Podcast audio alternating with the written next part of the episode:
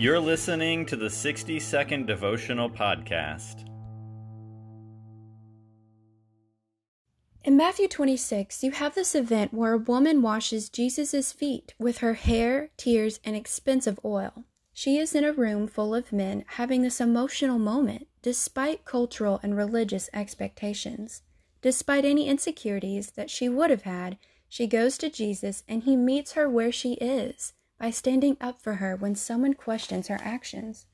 How pure of heart was her worship! Because Jesus not only said, She has done a beautiful thing to me, but that this moment and this woman would go down in history. In a world where freedom is restricted and vulnerability of fear, we can rest assured that not only can we have those safely with Jesus, but it is cherished by Him because it is in those moments that we feel Jesus in the way our soul craves. When you worship, I would like to encourage you to pray for a pure heart and that you're able to push everything else away but Jesus.